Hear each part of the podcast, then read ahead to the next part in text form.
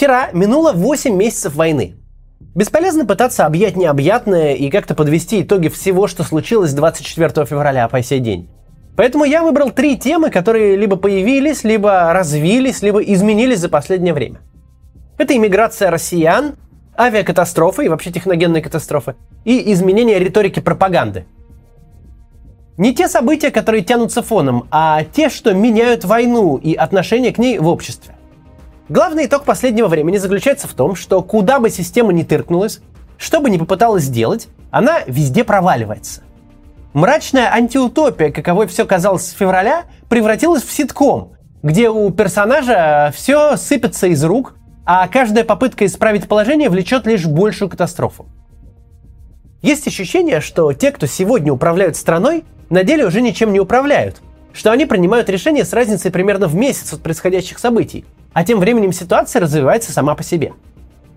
Если мы попытаемся посмотреть назад и понять, на что это похоже, то похоже это все на конец 80-х.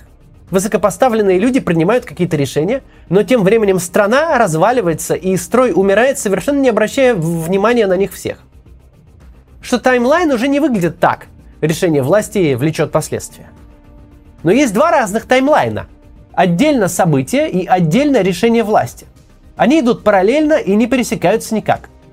Хотели войну какую-то замутить и выиграть, а получили массовое бегство людей, открытые войны Министерства обороны Кадырова и Пригожина, получили такое вскрытие коррупции, дошедшей до трусов и носков, которую никакой Навальный не мог бы себе представить. Получили чрезвычайные происшествия и катастрофы каждый день. Вот просто куда ни кинь, всюду клин. Даже самой преданной пропаганде не за что зацепиться – и не получается найти э, то, что нормально работает. Ситуация настолько скверная, что еще недавно победоносную войну отныне нужно считать коронавирусом, настоящим стихийным бедствием, одновременно признавая, что бороться с этим бедствием особенно-то и невозможно.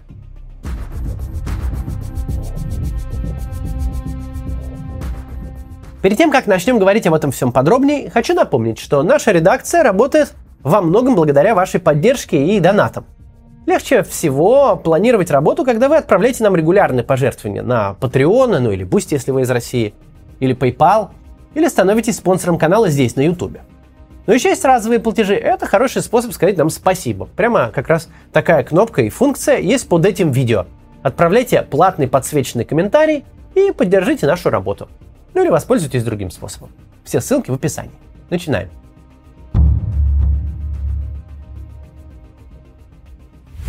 Никто сегодня в точности не может сказать, сколько именно людей уехало из России с 24 февраля.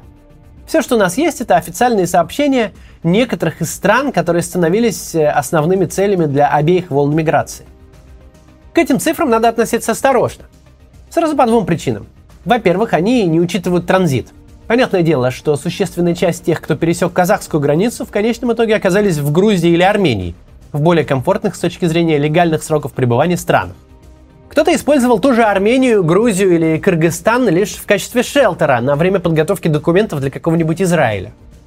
Цифры по разным странам будут пересекаться и складывать их нельзя. Во-вторых, понятно, что цифры публикуются только в момент больших волн, когда они всем интересны. Грубо говоря, это цифры про тех людей, которые услышали обращение Путина на завтраке в кофейне, сразу нащупали загран в рюкзаке, открыли сайт для бронирования, купили ближайший на Ереван а вопрос с вывозом своих вещей решали с квартирной хозяйкой уже по пути во Внуково. Это про людей, которые стояли в многочасовой очереди на Верхнем Ларсе. Это про людей, которые наращивали население Грузии на целые проценты меньше, чем за сутки. Но не про людей более хладнокровных, которые после того же завтрака в кофейне спокойно встали, поехали на работу, чтобы договориться об удаленке или уволиться на хороших условиях – которые заранее решили вопрос с жильем и доступом к деньгам в точке прибытия со своей там легализацией, которые продали ненужное и аккуратно упаковали нужные вещи, а следом улетели по цене билета, а не по цене всего самолета. Про таких людей нам никто не спешит рассказывать. Единственная цифра, на которую реально можно опереться, это сообщение Guardian со ссылкой на власти Израиля. Guardian приводит цифру в 60 тысяч российских евреев, которые подали документы на репатриацию с начала 2022 года – а более трети из них уже получили положительное решение. Понятно, что, во-первых, право на репатриацию в Израиль доступно не каждому первому и даже не каждому десятому гражданину России. А во-вторых, репатриация, несмотря на до предела упрощенный ее порядок, это все-таки решение. Это не то же самое, что улететь в доступный по внутреннему паспорту Ереван или уехать в Астану. Для этого решения существует порог входа. Это не просто переждать в ближайших окрестностях российской границы. И решение это приняли 60 тысяч человек, примерно каждый восьмой обладающий таким правом – Сопоставляя это с цифрами, которые дают другие страны, мы можем довольно уверенно сказать, что все рассуждения о численности иммигрантов в этом году должны начинаться с полумиллиона человек. Полмиллиона самых образованных людей. Достаточно состоятельных для того, чтобы сначала купить себе билет, а затем обосноваться в чужой стране, а чтобы скучно не было, еще и увеличить ее экономику на двузначный процент. Обратите внимание на формулировку вот этого заголовка в новой газете «Европа». Центральный банк Армении улучшил прогноз роста ВВП с 1,6 до 13% ВВП в 2022 году. Всю историю СМИ, те заголовки, которые начинались со слов ЦБ улучшил прогноз любой страны, имели в виду, что улучшил на доли процентов. Или, может, на целый процент в очень редких случаях. Но не в 8 же раз. Вот такие люди туда уехали. Вот такие деньги привезли. Армения плюс 13, Грузия плюс 11, а на самом деле будет больше – какой прирост у остальных стран, мы пока не знаем, но узнаем по итогам года. Это итог, с которым нельзя спорить. А Россия разом лишилась большего числа людей, чем при распаде СССР. Причем лишилась не по экономическим причинам. Люди уезжают из нее не зарабатывать на кусок хлеба. Те, кто не могут заработать на кусок хлеба, к большому сожалению, отправляются на войну в первых рядах.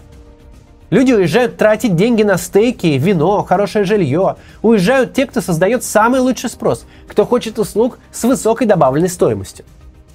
Цели войны эфемерны, достижения войны эфемерны.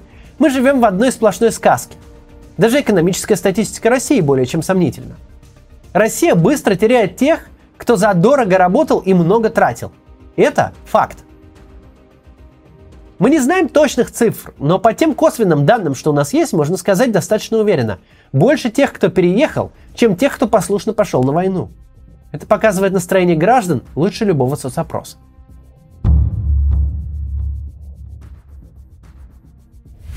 Чего совершенно нельзя не заметить в последнее время, так это чрезвычайно кучный ряд катастроф, напрямую с войной не связанных, но от нее зависимых. За одну лишь неделю два боевых самолета врезались в жилые дома, в Перми горит и взрывается пороховой завод, один из главных производителей ракет для градов и смерчей. Есть в этом какая-то мрачная закономерность. Беда никогда не приходит одна. 80-е годы, время коллапса советского государства, это еще и время бесконечных техногенных катастроф. В одном только 88 году с разницей ровно в 4 месяца в Арзамасе и Свердловске произошли мощнейшие взрывы на железнодорожных станциях.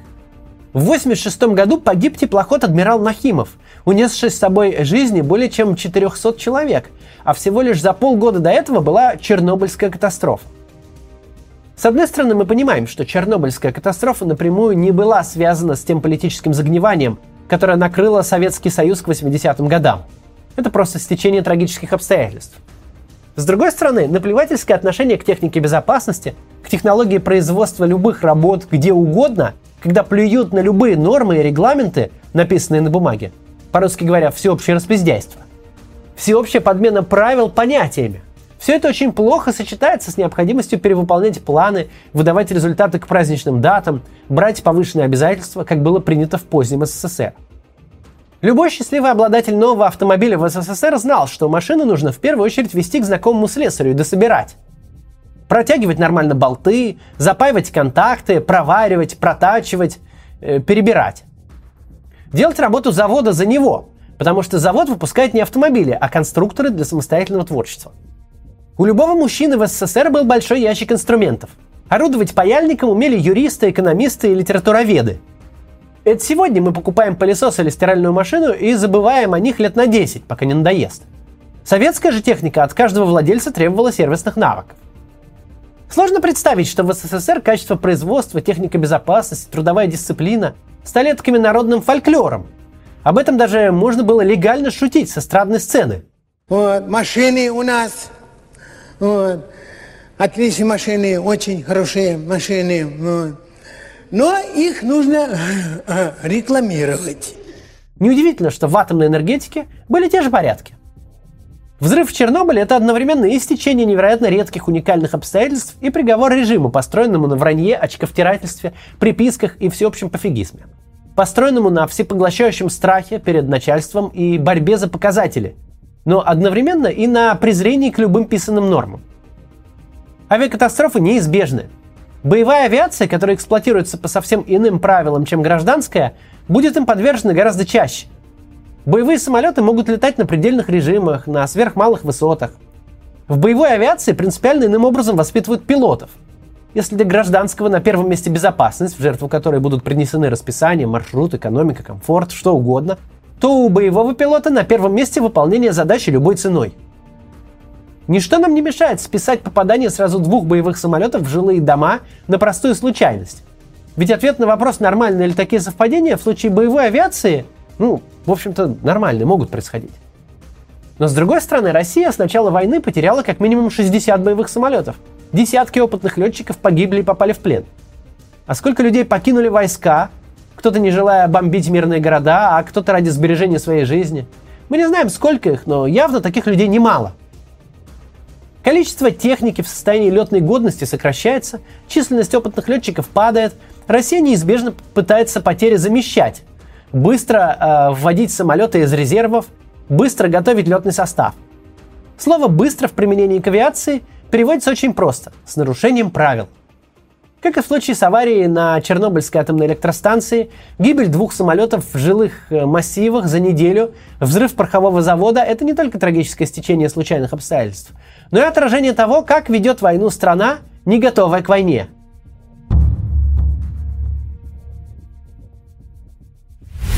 Медуза нам рассказывает о том, что магистральная линия методичек пропаганды принципиально изменилась.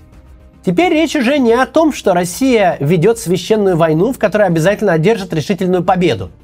Речь теперь идет о том, что война – это коронавирус. И это очень важная и совершенно принципиальная перемена. Коронавирус принципиально невозможно победить. Победить в том смысле, что выйти из войны с ним, что-то получив. Победа над коронавирусом – это минимизация ущерба – Признать войну коронавирусом, признать ее стихийным бедствием неподвластным человеку – это иной способ сказать, что победы ждать не стоит. Вот еще летом методички предлагали сравнивать войну с Невской битвой, с чем-то победоносным. Теперь же идея в том, что если сдержим врага на оборонительных линиях в Курске и Белгороде, это уже не так плохо, уже победа. Спустя 8 месяцев до кремлевских политтехнологов дошло, что происходящему никто не рад – что даже самые лояльные и агрессивные граждане, самые преданные зрители Соловьева и Скобеевой, им стало уже тошно слушать эти фантазии о скором захвате Одессы и победы над всем НАТО. Что провалы на фронте и мобилизация не просто не популярны сами по себе, но вместе с ними повылазило все то, что под спудом лежало 20 лет – 20 лет пропаганда рассказывала о модернизации и перевооружении армии, хвасталась новыми танками «Армата», ракетами с непредсказуемой траекторией. Каждый парад 9 мая превращался в выставку выдающихся достижений в истреблении человечества. Но чуть сунулись в войну, ничего нет. Ладно, что армия воюет уже на танках Т-62, сошедших с конвейера еще при Хрущеве, когда Путину было 10 лет. Ладно, что нет бронежилетов и касок, что автоматы ржавые. Но оказалось, что нет банальной одежды и даже обуви – Оказалось, что за 20 лет трусов и носков так и не пошили в достаточном количестве. Невозможно одновременно грезить о больших победах и проводить мобилизацию в режиме сбора средневекового ополчения. Когда каждый феодал, чью роль взяли на себя губернаторы, должен выставить дружину, а каждый дружинник себя снарядить за собственный счет. Сначала мы возьмем микрокредиты под 300% годовых на штаны с начесом, чтобы причинное место в окопе не отмерзло, а потом возьмем Киев. Как-то не очень складывается. Теперь войну следует считать форс-мажором. Как-то свалилось оно на нас. Даст бог, Москву отстоим. Теперь официально ничего хорошего от нее ждать не следует. На этом фоне отдельно занятно, что даже за те победы, которые были объявлены победами, уже никто не держится. Никто всерьез не готов сказать, что прямо сейчас ВСУ захватывает километр за километром российской территории. Никто относительно Херсона уже не рассуждает в терминах «Россия здесь навсегда». Совсем наоборот, из Херсона идет официальная эвакуация. Но это уже не важно. Ведь если война коронавирус, то в ней нет никаких трофеев. В ней есть только оборона. Оборона против превосходящего, заведомо непобедимого противника, от которого можно лишь сбежать с минимальным ущербом. За 8 месяцев кучка наркоманов-националистов из киевского режима перешла в разряд буквально божественных сущностей, против которых нет приема. С одной стороны, это даже удобно. Теперь не нужно стыдливо прятать глаза и выдумывать эфемизмы для каждого нового отступления. Украинская армия шагает как коронавирус, победить ее мы не можем. Можем только принимать тяжелые решения. Теперь любое поражение – это как очередной взлет заболеваемости. Это неизбежно. А любое замедление поражения – почти победа.